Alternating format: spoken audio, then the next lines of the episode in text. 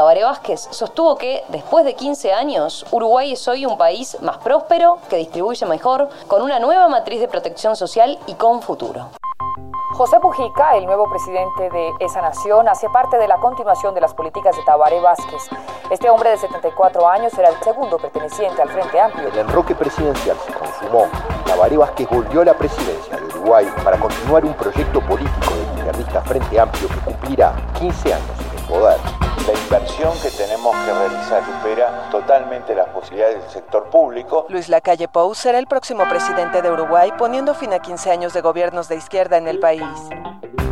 Desde la sala de redacción de La Tercera, esto es Crónica Estéreo. Cada historia tiene un sonido. Soy Francisco Aravena. Bienvenidos.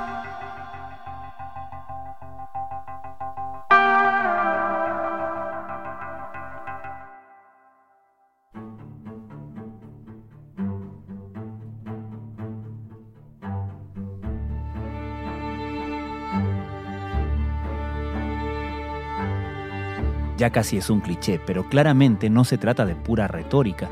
Las alusiones a las reformas llevadas a cabo en Uruguay durante los 15 años que gobernó el Frente Amplio, con dos periodos de Tabaré Vázquez y uno de José Mujica entre ambos mandatos, son frecuentes en los discursos y declaraciones de los equipos de ambos candidatos de la izquierda chilena que se enfrentarán en las primarias del 18 de julio. Los equipos tanto de Gabriel Boric como de Daniel Jadwe aluden a la capacidad transformadora del conglomerado uruguayo que fue derrotado el año pasado por el centro derechista Luis Lacalle Pou del Partido Nacional. Resulta lógico, se trata de un caso de éxito de tres gobiernos de izquierda sucesivos que sirve como una demostración cercana de la factibilidad de una agenda reformista. Sin embargo, hay factores importantes que llaman a relativizar la analogía, considerando parte del discurso de la izquierda de acá que tanto alude a la izquierda de allá. ¿Cómo es ese Estado latinoamericano ejemplar al que apelan en el bloque Apruebo Dignidad?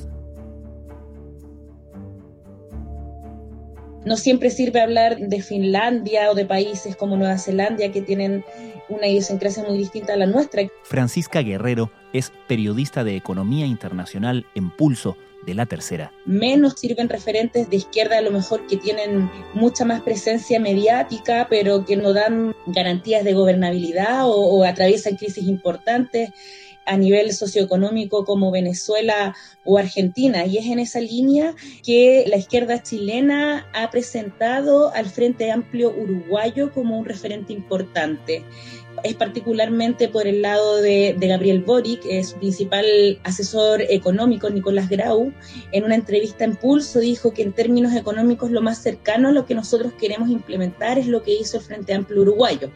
Y en una línea muy similar, Fernando Carmona, jefe programático de Jadwe, dice, un país que ha sido exitoso es Uruguay, con cómo ha ido incorporando los derechos sociales.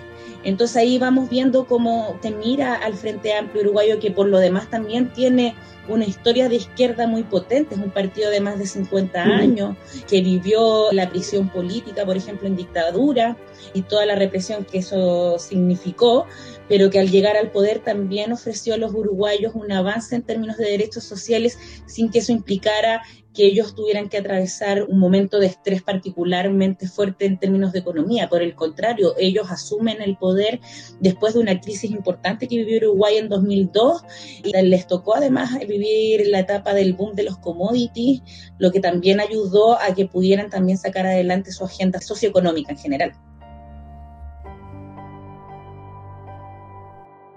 Y si tuviéramos que caracterizar la propuesta económica, el sello económico de la gestión de los 15 años que estuvieron en el poder los gobernantes del Frente Amplio, Tabaré Vázquez y José Mujica. ¿Cuáles son sus principales pilares? Bueno, nosotros hablamos con varios economistas uruguayos y en general distinguen que efectivamente hay algún avance en reformas sociales, pero también hubo una preocupación por mantener algunos consensos que ellos consideran que hay en el país y que tienen que ver con, por ejemplo, que el crecimiento económico es un aspecto importante, también que la inversión extranjera en el país se ve como un motor de, la economía y también las cuentas públicas en, en general mantenerlas en orden. Gabriel Odone, académico de Política Económica de la Universidad de la República, lo describe bien. Él dice las políticas del Frente Amplio fueron lo suficientemente diferentes como para que la sociedad aceptara efectivamente que había un cambio en relación a lo que se hacía, pero al mismo tiempo lo suficientemente continuadores de ciertos consensos como para que la sociedad no se tensionara. Es importante este aspecto porque eso es lo que permite también que el legado del Frente Amplio hoy día no, esté bajo el escrutinio del nuevo gobierno de derecha que hay hoy día en Uruguay, sino que las políticas que establecieron los gobiernos de Frente Amplio hoy día siguen en curso, no generan un ruido particular tanto en sus contrincantes políticos como, eh, por ejemplo, en el sector empresarial. Durante los últimos tres años, Uruguay ha sido el líder en el índice de inclusión social que lleva a cabo la revista America's Quarterly. Esto quiere decir que en comparación con otros países de América Latina, Uruguay es el que más éxito tiene protegiendo a sus ciudadanos. Hay una noción dentro del país de que el Frente Amplio obviamente tiene un sello más marcado hacia política, quizás más el concepto que se ocupa tanto en Chile, más socialdemócrata, pero eh, no va a ser una refundación del país, que es algo que también destacó Aldo Lema, que es un economista con harta trayectoria aquí en Chile, pero también en Uruguay, y que fue súper claro al señalar que el Frente Amplio no implicó una refundación del país. ¿Y cómo ha conciliado Uruguay la tradicional tensión entre conservar y atraer al inversionista extranjero y al mismo tiempo recaudar lo suficiente a través de impuestos para el financiamiento de los programas sociales? Es interesante, también hay que reconocer ciertos factores culturales que son propios del Uruguay. Desde 1943 se crea lo que se llama la Ley de Consejos de Salarios, que establece la negociación tripartita por rama de actividad o por sector de actividad para los trabajadores, las empresas con participación del gobierno.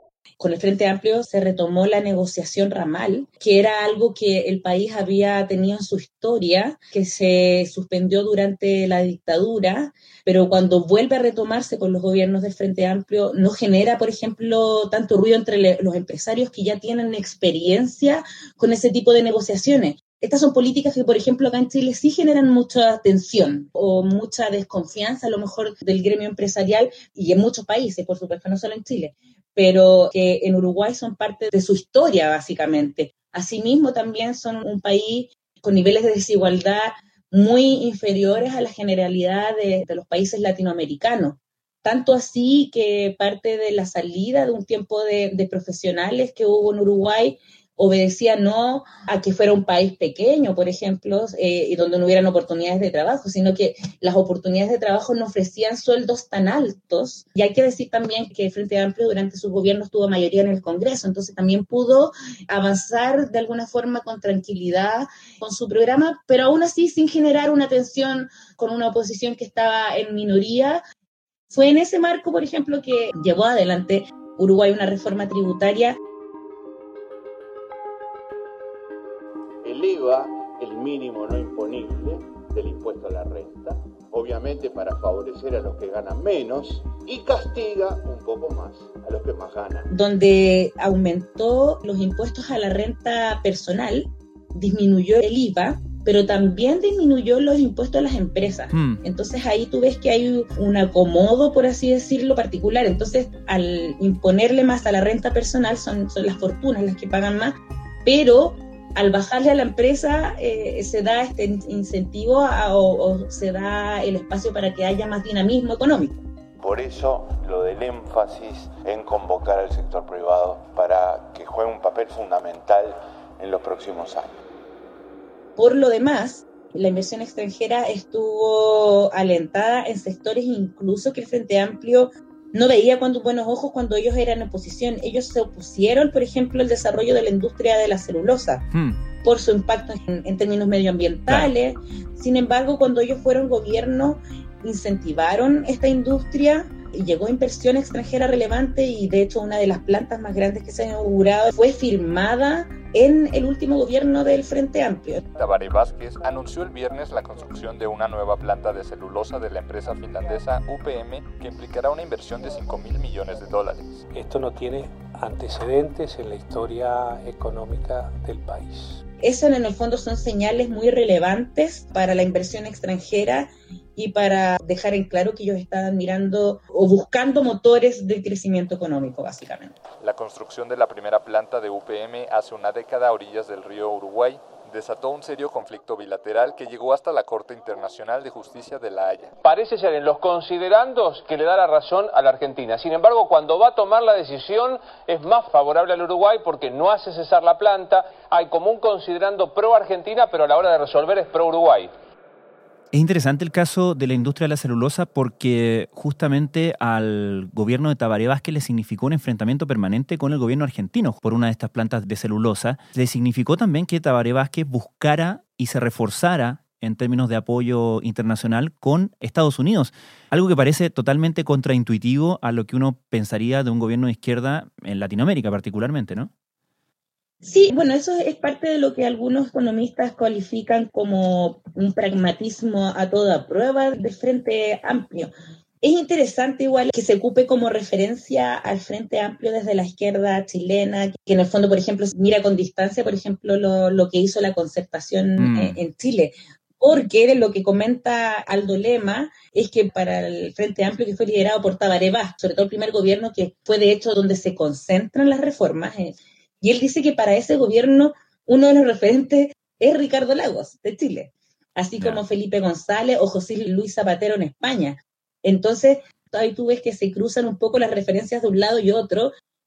Igual es curioso porque resulta muy fácil relacionar al Frente Amplio quizás con el gobierno de Pepe Mujica, con algunas reformas más sonoras, pero que no son de fundamento socioeconómico. Y las reformas socioeconómicas que se hicieron en Uruguay no son muy diferentes a las que hemos visto en otros países donde hubo socialdemocracia. Sí, yo creo que hay una que es muy importante, que habla quizás también de la fondo transformador del Frente Amplio, que es la reforma a la salud. Todos tenemos el derecho a acceder a una atención integral que comprenda todas las acciones destinadas a la promoción, protección, recuperación, rehabilitación de la salud y cuidados paliativos. Nicolás Gómez, politólogo de la Universidad Católica, dice que es un sello fundamental fue esta reforma de la salud en la que ellos integran el sistema y los más pobres de, de, Uruguay desde entonces pueden acceder a la salud que ofrecían las mutuales, que es el sector privado. Es una de las reformas estructurales más importantes, porque por ejemplo, en educación se sigue viendo y se sigue reconociendo que falta trabajar ahí. Por ejemplo, hay una deserción muy importante en Uruguay y lo que sí se recalca en la parte de educación fue la digitalización, porque hubo un programa, el SAFEBAL, que le dio computadores, notebook a toda la educación primaria, después fue avanzando a la educación secundaria, y eso permitió muy bien enfrentar la pandemia, por ejemplo. Pero no hay una reforma estructural que cambie algo el modelo. Sí lo hubo en salud, sí hubo y reconocen que hubo una atención cuando este sistema de salud, cuando el sistema de los mutuales tuvo que recibir a todo este contingente de uruguayos, pero se normalizó y hoy día es una reforma que no cuestionan en Uruguay. Entonces ese es un sello importante de reforma del Frente Amplio que sí mejoró la calidad de vida de los uruguayos.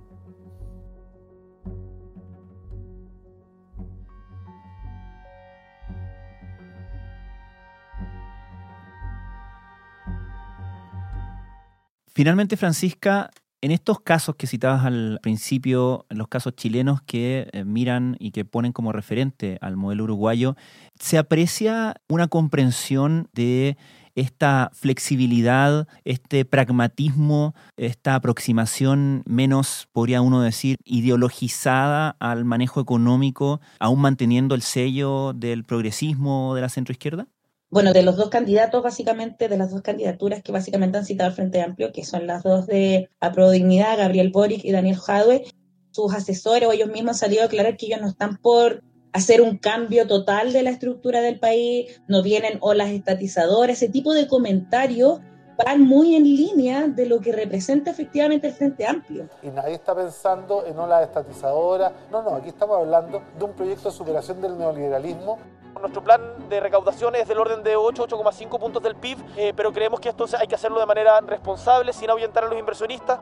El Frente Amplio, por ejemplo, uno de los valores que reconocen los economistas es que pudo manejar, por ejemplo, la deuda externa de una manera ejemplar. Ellos crearon una agencia que se hace cargo de la, de la deuda externa y uno de los logros que consiguieron fue que la desdolarizaron, o sea, ahora la mayoría de la deuda externa de Uruguay está en, en, su propia moneda. Ese tipo de indicadores yo creo que sí los están observando y el, citarlos a ellos marca una diferencia lo que quieren marcar, mi impresión es lo que quieren marcar cuando eh, nombran el Frente Amplio, es que el Frente Amplio es un ejemplo de gobernabilidad y que no tensionó a la sociedad uruguaya justamente porque tuvo la capacidad de mantener una economía en marcha, de sostener ciertos consensos. Entonces yo creo que por eso también se busca al, al Frente Amplio Uruguayo como referente.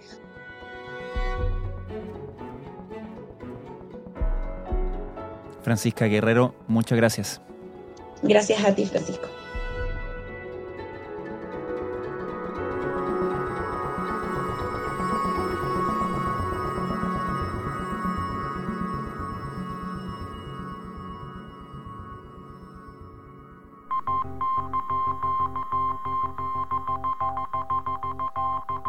Crónica Estéreo es un podcast de la tercera la producción es de Rodrigo Álvarez y la edición de quien les habla, Francisco Aravena. La postproducción de audio es de Michel Poblete. Nuestro tema principal es Hawaiian Silky de Sola Rosa, gentileza de Way Up Records. Nos encontramos pronto en una nueva edición de Crónica Estéreo.